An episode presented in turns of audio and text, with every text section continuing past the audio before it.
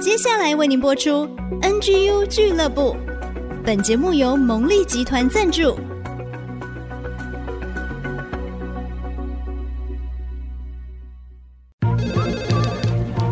分享职场经验，找寻支持力量。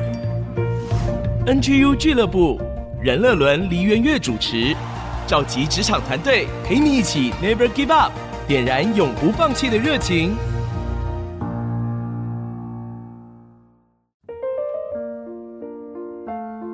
各位亲爱的朋友，新年快乐！欢迎收听 NGU 俱乐部的新春特别节目，我是乐伦。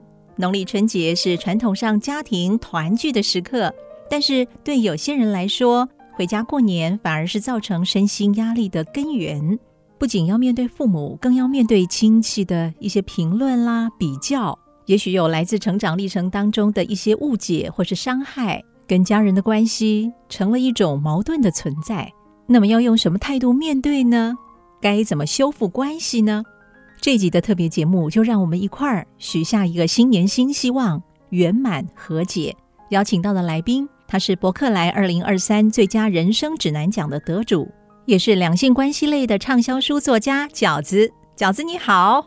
乐伦好，然后各位听众朋友大家好，然后跟大家拜一个年，祝大家这个龙年嘛哈，是今年就是龙年更好，然后更幸福。然后我是饺子，过年我们都会吃饺子，但是这个饺子是一角两角，好一分钱两角的那个角，对不对？是是是是。一定很多人问过你为什么要叫饺子，所以饺子你再不厌其烦的再跟我们的听众朋友介绍一下好不好？其实没有哎，它就是一个信手拈来的，而且是我跟我的朋友在聊天，然后那个时候因为我要出书了嘛，我跟他说因为我原来的就是的名字的笔画有48画，非常复杂。我通常都会跟所有在要打那个名字的那个键盘手说，哎，你键盘借我，我自己打比较快，因为太难讲。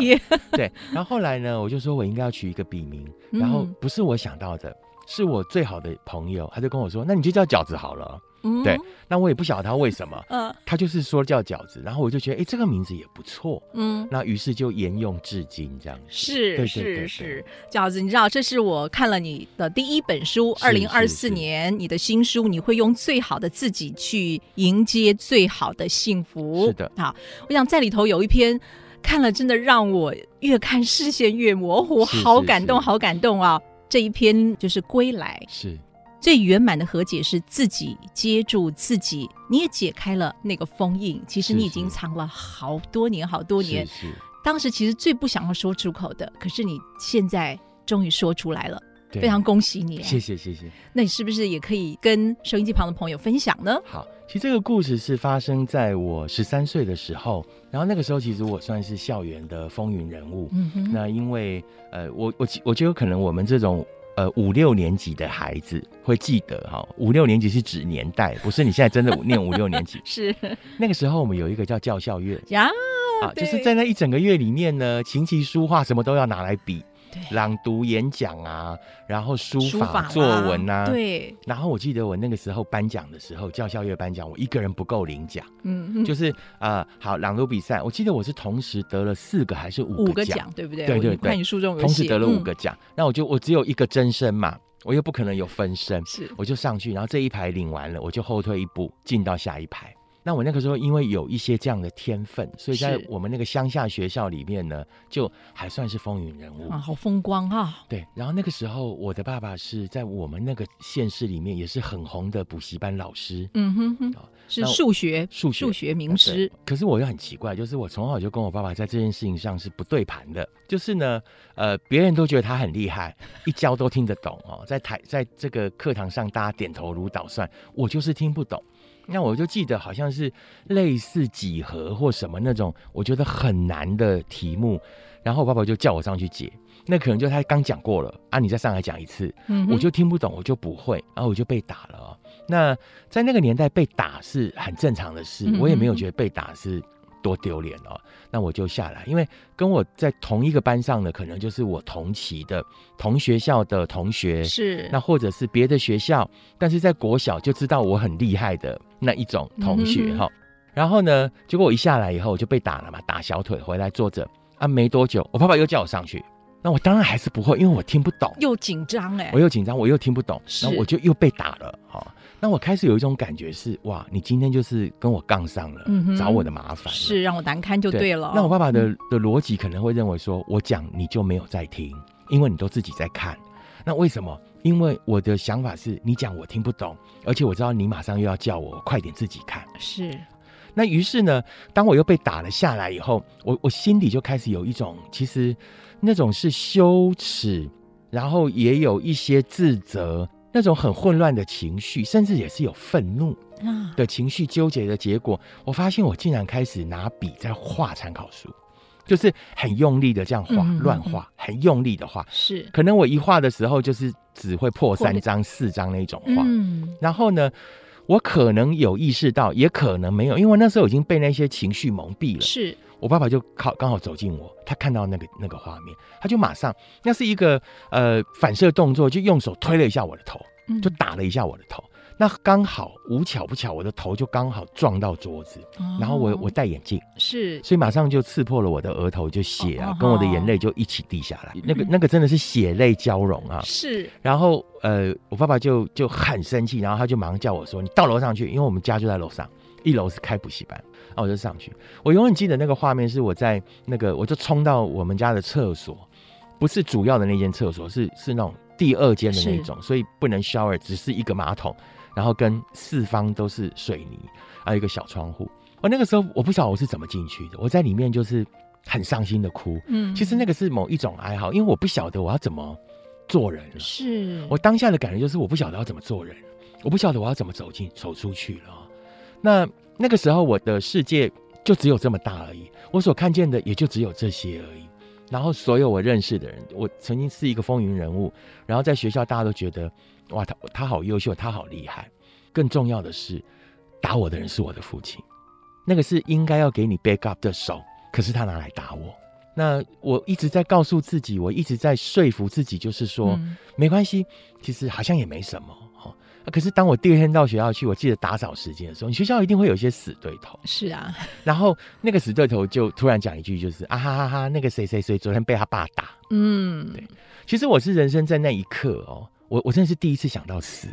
我真的是想去死。对，我是那一刻我真的想去死但是我自己也很庆幸，就是说我在那个年代，我不晓得我为什么会，为什么懂，我就悄悄的把那个记忆封印了。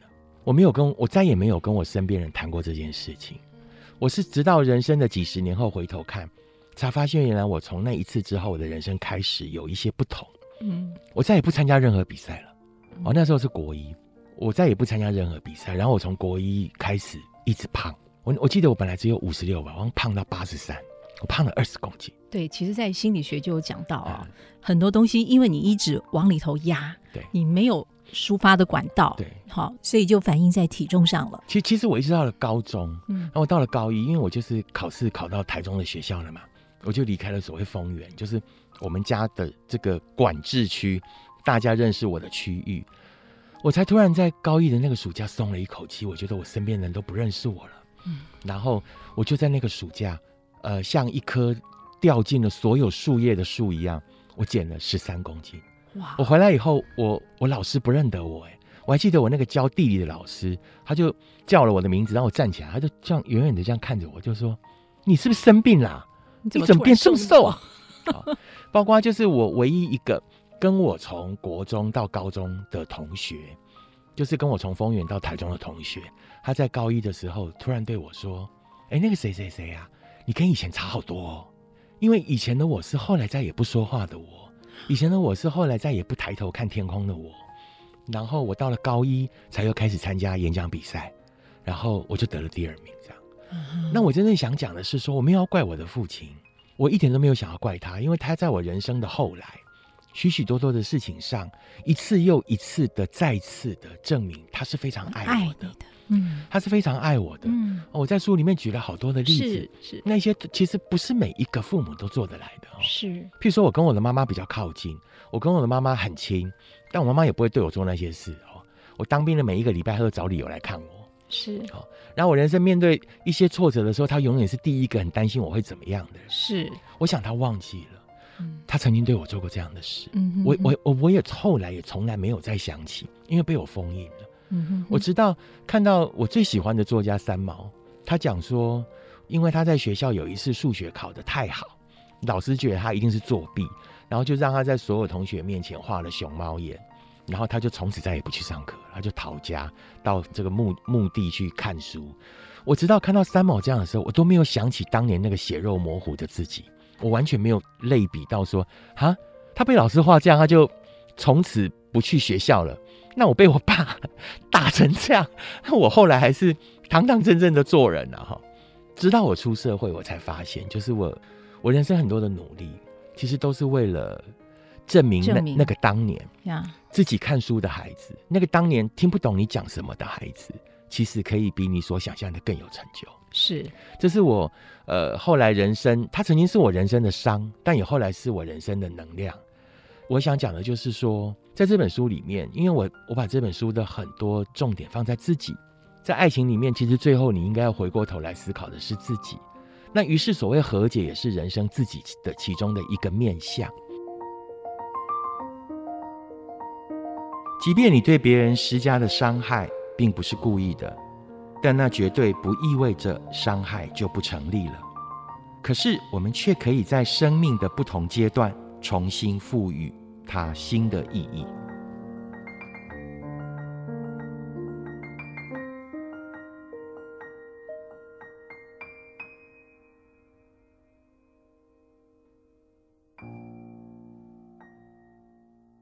最圆满的和解是自己接住自己。欢迎朋友们继续收听 NGO 俱乐部新春特别节目，我是乐伦。我们这集节目的主题是许一个新年新希望，圆满和解，邀请到畅销书作家饺子到节目中来分享。在前面一段我们听到了他解开了那个已经被他封印在记忆里长达几十年的故事。我想要真正跟大家谈的其实是两个重点。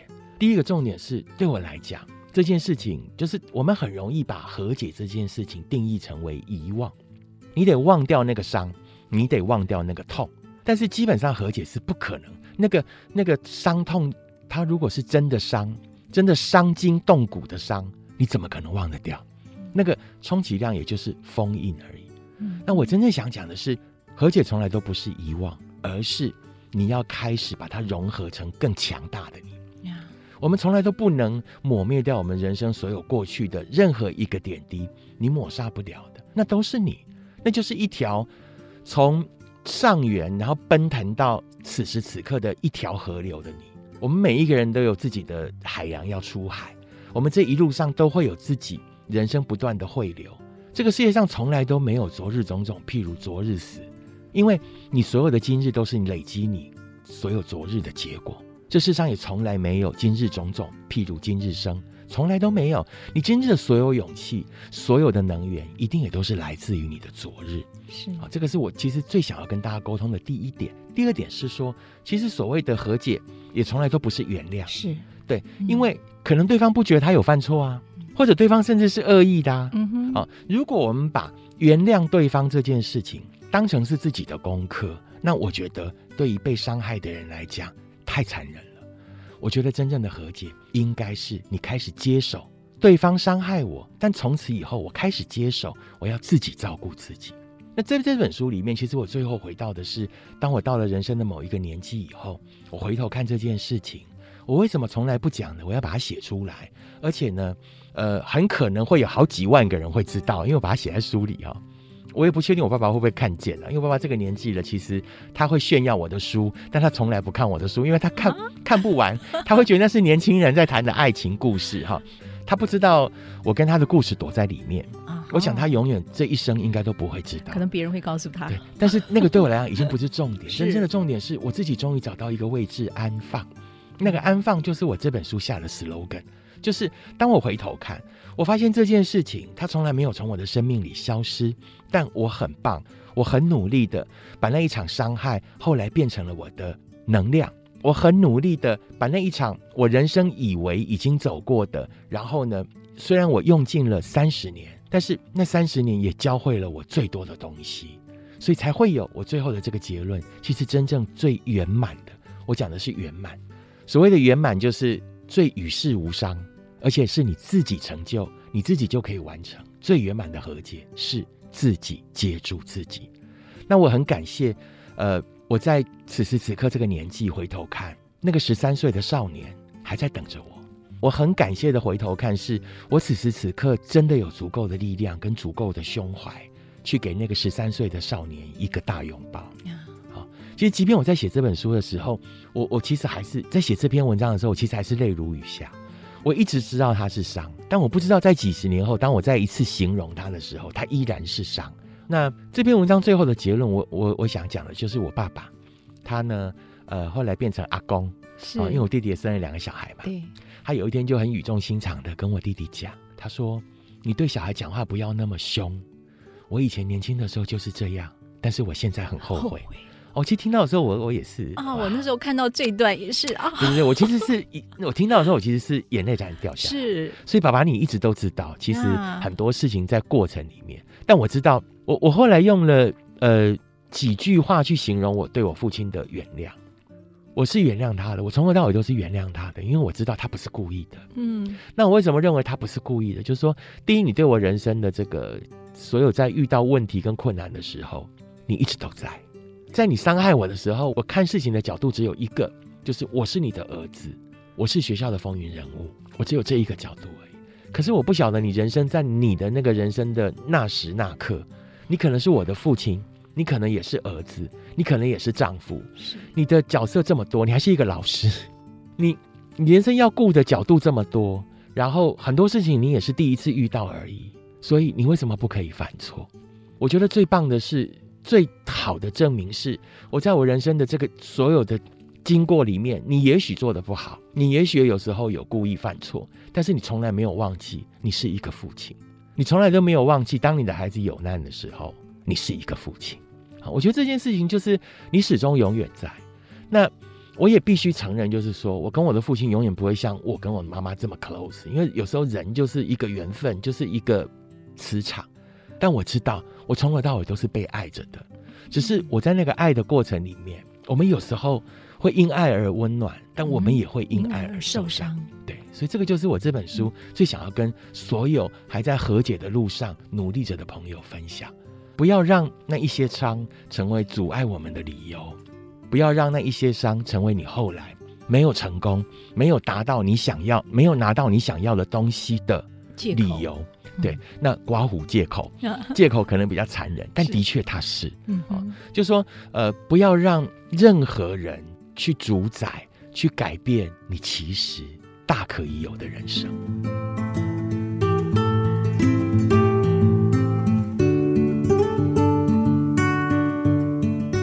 和解不是为了平息痛苦，而是为了更好的追寻。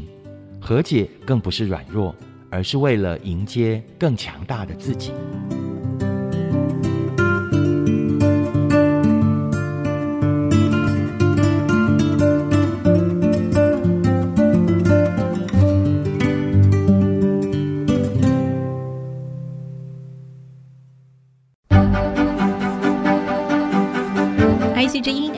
7.5， 欢迎朋友们回到 NGO 俱乐部新春特别节目，我是乐伦，很开心能够邀请到畅销书作家饺子，在2024年，让我们一起许下一个新年新希望，圆满和解。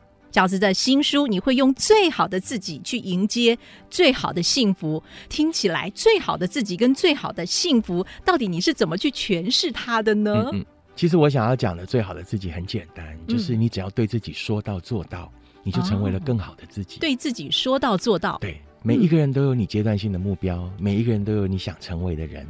那这本书就是帮大家探索自己，从爱情的伤心回过头来探索自己。然后呢，每当你又对自己发了一个愿望，就好像刚刚一开始的时候，这个乐伦讲的这一期的主题。圆满跟和解是好，那每一个人都有他在人生不同阶段想要许下的那一个目标。目标有的人很小，可能就是我只要这个月瘦1公斤就是一个目标，可能有对有些人来讲很难了。那有些人的目标可能很大，我要在30岁以前啊，我们竹科新贵绝对很容易就可以做到。30岁以前买我人生第一间房，那你只要对自己说到做到的事情，你都真的说到做到了，我认为你就成为了更好的自己。不要跟别人比，每一个人都是一条人生的河，你要在这里转弯，你要在那里搁浅，都不一样。每个人都要流向自己幸福的海洋。不要比较，只跟自己的昨日比。你只要对自己说到做到了，你就不断的在成为更好的自己。那每一个此时此刻的更好，都是你人生的最好。也就是说，给大家更高的空间是，只要我们愿意一直努力的去成为更好的人，你每一天就在成为你的最好。那至于说最好的幸福呢，我想要先定义幸福。每一个人要的幸福都不一样，但你只要知道你想成为什么样的人，你往那个方向在努力着。有时候可能会呢只进步1公分，有时候会一个大跨步，突然完成了一件事情以后，哇，灵魂壮大的不得了，往前冲了300公里，甚至有时候你会退步，但都没有关系。只要你有你的梦想，你有你想成为的人，你正努力着，那种感觉，那种踏实感，就叫做幸福。那只要每一个人呢都在朝向自己想要去的方向，其实你每一天在迎接的就是更好的幸福。是，对，饺子，你刚刚说的不要跟别人比哦，就让我想到，其实意思是不是就是说我们要成为最好的自己，也就是要对自己要全然的接纳。是的，是的，每一个人都是独一无二的，是，不要跟别人比，比不完啊，比不完。我以前操作过很多的艺人，你们想象得到20年前的蔡依林是几乎有一半的人很讨厌她吗？可是20年后的Jolin现在俨然她可以出来选总统就是大家对她的评价都是很高的。其实蔡依林从来都不跟别人比，她只跟她自己比，而她用20年证明了她成为了最好的自己。所以我们每一个人，如果你是当时的蔡依林，我相信没有几个人挺得住你要被舆论攻击成这样，骂成这样，可是她没有因此而黑化自己。有很多人选择黑化反正我就是大家都不喜欢我那我就更堕落更沉沦。有很多人是这样，我收到很多读者的来信，他可能面对到了背叛，他可能面对到了不好的人，然后他觉得我要变成跟他们一样，我才可以化解我心中的恨跟愤，然而那都不是人生正确的路。饺子，你觉不觉得这个不要跟别人比这件事情非常非常难？因为我们就生活在一个比较的世界，是我们从小我们的父母也会拿我们跟手足比，跟邻居比，跟亲戚比啊，在学校老师也会这样子比，我们就是落在一个比较的世界，我们自己很难免就像今天我们访问饺子，哇，饺子口才怎么这么好？为什么我们一开口没有办法向他出口成章？他为什么一出口就是一个心灵鸡汤？人很自然，很奇怪我们理智都知道我干嘛跟他比，对不对？是，但心里呢就是还会有那么一点点怪怪的。其实我更想跟大家分享的是，如果你觉得饺子真的文笔跟口才都很好，那我想要更坦白的告诉你，我只有这2件事好。我手拙到我连穿针，我手拙到我连那个葱要切得很细我都不会就是我觉得每一个人都有他的特长。是，但是呢所以在这本书里面，其实我还写到了一个让大我跟小我一起牵手走在人生的路上。那比较就是小我，愤怒是小我，嫉妒是小我，快乐是小我，这种都是我们会有的小的情绪，小的我，羡慕啦，嫉妒啦，比较啦，然后憎恨啦，都会有。但是呢，我们人生一定要慢慢的去养成一些大我。大我就是最高法院，大我就是宪法大法官。那这个小我呢，就是邻里办公室在调解的事项。小我是应该要让它发生的，因为小我会让人生更多姿多彩。但是大我要记得，在你越成长的过程里面，慢慢的培养出自己的信仰。那个信仰就是大我，那个大我就是偶尔要出来喝止那个小我。所以我们才会讲，你可以生气，那个叫你可以小我，但是不可以越想越气。因为越想越气，事情就会不可收拾。那个不可以越想越气，就是大我要出来管。所以你说人生难免比较，是的，尤其是我们从小到大都被教育要比较。但是我们自己回头人生回头看，那些叫我们要比较的人，你觉得他们快乐吗？他们也很痛苦是。那所以呢，如果我们想要活出一个更不一样的人生，当我们后来开始长大了，当我们后来开始可以有所谓大人的肌肉了，那个大人的肌肉就叫做大我。我们就更应该让自己从那个比较里面释放出来。嗯哼，这就是你之所以可以比别人更早得到幸福的关键。嗯哼，也就是我们从小到大看到那些所谓人生胜利组，很多后来是得忧郁症的，因为他们永远还是要跟别人比啊。是，对，你以为他在金字塔顶端，金字塔顶端那里也还在比。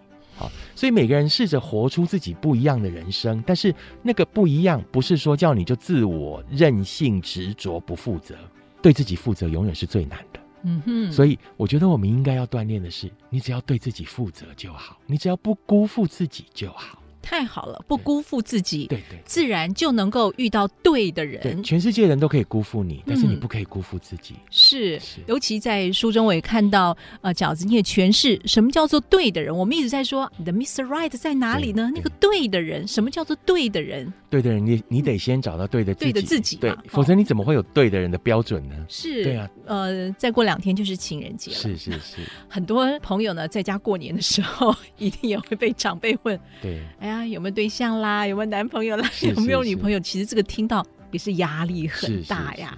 饺子，你会给这些年轻的男女朋友们什么样的建议呢？尤其在听到长辈啦这些关心的话语的时候。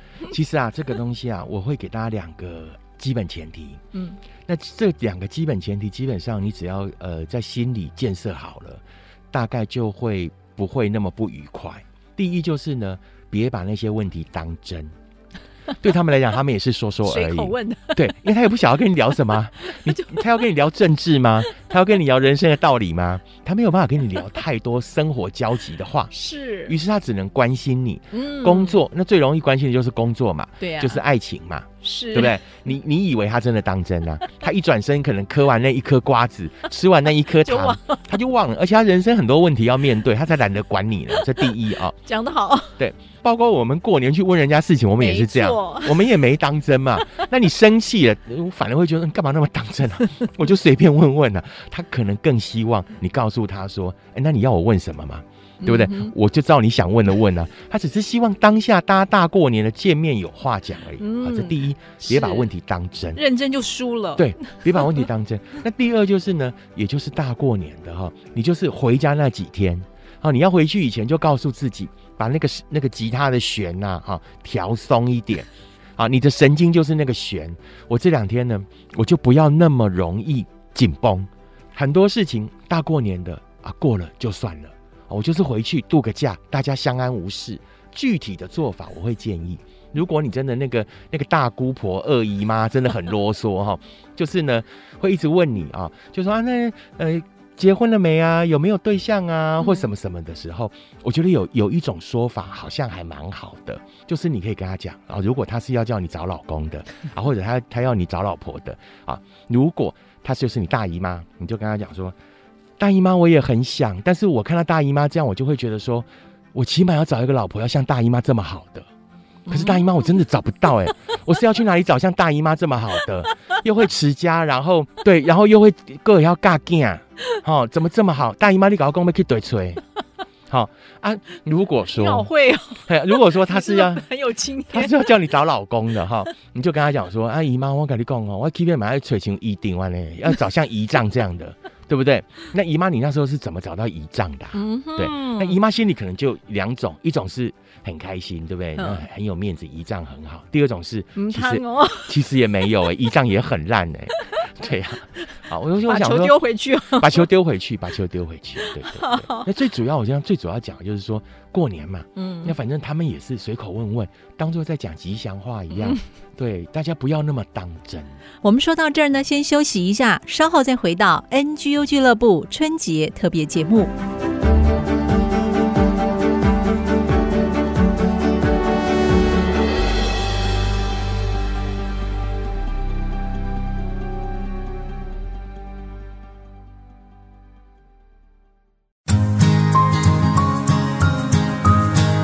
回到 NGU 俱乐部新春特别节目，今天好开心能够邀请到两性关系畅销书作家饺子到节目中来。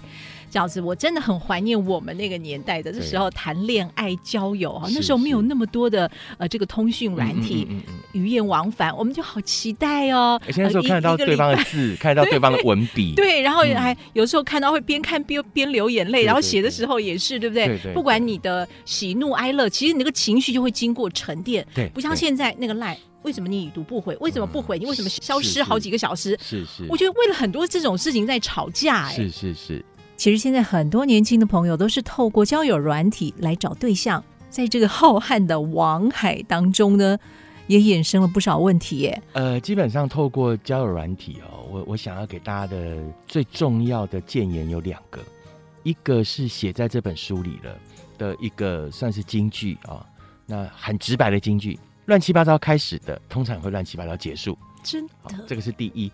那第二是我可能在上一本书或上上一本书吧写过的一个网恋哈、哦，就他们是在手游软体认识的，一起玩 game 的，然后玩了3年，因为疫情嘛就锁国，一个在台湾，一个在马来西亚，而且我到后来发现其实对方就是完全就不存在，它就是一场虚幻的恋爱。那于是呢，在那一篇文章的结论，我要给大家的第二个建议就是呢，说再多都比不上见一面。所以对我来讲，就是为什么叫做乱七八糟开始或乱七八糟结束哈、哦，就是呢，感情一定要有过程。那所谓过程，就回到刚刚那一句，你得见到本人。说再多都比不上见一面。很多人会以为我在网络上跟你聊这么多了。那于是我们进展就很多，是其实没有，对，以为很熟了，对，因为那个的以为，它是不用经过现实的勘察。你跟一个人讲话的时候，看他的眼睛，你可以分辨出真伪，是，你看他对待别人的态度，你可以揣测出来这个人大概是什么德性。可是，在虚拟世界里，他不用接受这样的检验，就是、他可以铺成很多东西给你。所以你一定得把它找出来。然后呢，找出来不要在私人场所，要开始像所有的情侣第一次见面，从见面的第一秒开始算我们交往。好、哦，不要觉得说啊，我们以前在网络上啊，就算聊了3年，我们有3年的感情，没有 no 零，从见面的第一秒开始啊。现在年轻人很容易会觉得。我们一起达成了什么，于是我们便完成了那个里程碑，我们便有那样的感情。于是呢，可能在网络上聊个3天5天，叫做我们有基本认识了啊。于是呢，可能呢出来吃个几次饭呢，叫我们呢已经在一起了啊。于是呢，可能在交往的，我也不知道，每个人标准不一样了。有的人就可能第2天，有的人是第2个月哈、啊、就上床了啊，就开始叫老公老婆了。所有真的爱都是必须有时间沉淀的，是所有的爱。为什么感情可以让彼此有安全感，有那个安全的链接，也是必须接受事实现实的考验，于是才产生的链接。不要用时间，不要用我们一起做成了什么来判断你们的感情有什么样的程度。那些越是在感情里面冲得越快的，也就是饺子所讲的乱七八糟的，第一天聊天就哇聊很晚很熟啊，第二天呢就开始宝贝啊，第3天就开始睡了哈，那第4天起来就老公老婆了，那这种就叫乱七八糟。那这种乱七八糟，可是里面一定会有一个人当真，一定会有一个人就晕船了。当对方消失了，他去找下一个对象的时候啊，你就来为难我，不断的写信来问我，对不对啊？我就只能告诉你，因为你乱七八糟的开始啊就会乱七八糟结束啊，因为没有过程，没有观察。你以为你们一起做了什么吗？你们什么都没有做。这个是我想要给在网络上大家交友的朋友们一些建议啊。是，谢谢饺子叔叔，谢谢饺子哥哥。我们这一代在看这个，真的就是觉得说啊，你们太快就会跌倒。而且饺子，我好欣赏你在这本书，算是你的序吗？因为你看恋人交往哈，是最想听的那最美妙的3个字，对，我爱。你对不对？其实你在这本书里头重新赋予它一个新的意义，它有顺序的哦，顺序要对哦。我们以往就是在感情里面很渴望听见的，或者我们终于在很浪漫的情况下告诉对方的我爱你3个字，是我跟你保证，你回头想，你永远把那个 spotlight， 你永远把重点放在你，就是我爱你的你，那足以证明哦，就是为什么我们都把重点放在你。很容易这样，刚开始喜欢对方的时候，心里的 OS 叫做可不可以你也刚好喜欢我，很希望对方是喜欢我的。那即便在交往的过程里面呢，发现好像有一些问题，你也还在努力着，那我得做什么才能让你更喜欢我，或者让你爱我。即便到我们都已经分手了，你都还在思考，都还在问饺子哥，饺子哥，我做错了什么事情让那个你这么讨厌我？即便对方都已经走了8000里路云和月离开你了，有了新的开始了，你也还在问我，饺子哥，为什么他那么快就无缝接轨了？哦，为什么他呢要问我们的朋友说我还好吗？为什么他还要在我生日的时候记得我的生日，然后祝我生日快乐？为什么？你永远把重点，我们永远把重点，这个连我都是，重点都放在你。可是我们什么时候想过？就像我这篇序文讲的，我爱你中间要有逗点，我逗点爱逗点你。如果我们不知道自己想成为什么样的我，那我怎么会知道我需要什么样的爱？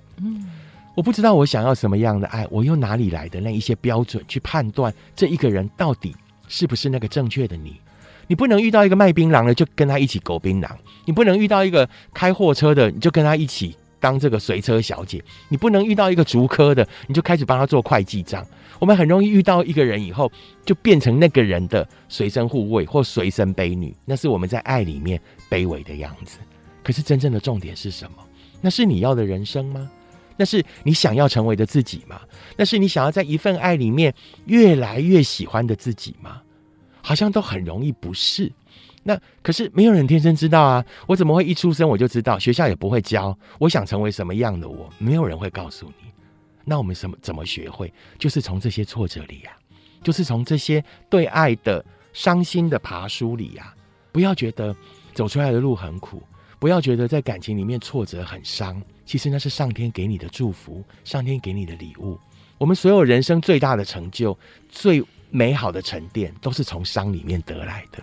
这就是我想要跟我的读者分享的，让我们从那一场一场的伤心，从那一些爬梳里面去理解更多的我。然后这是一趟我想要重新邀请大家一起再一次看我逗点爱逗点你的旅程。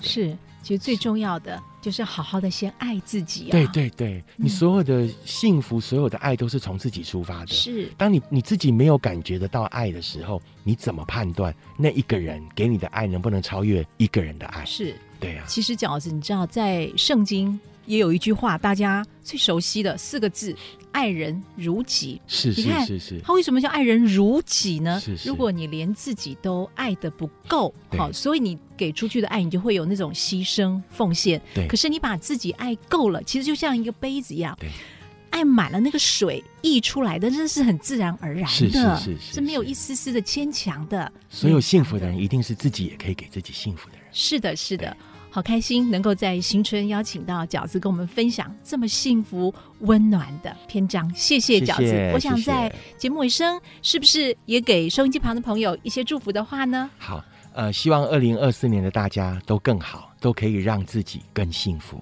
也祝福每一位朋友都能够用最好的自己去迎接最好的幸福。是是是，谢谢饺子。谢谢，谢谢大家，谢谢。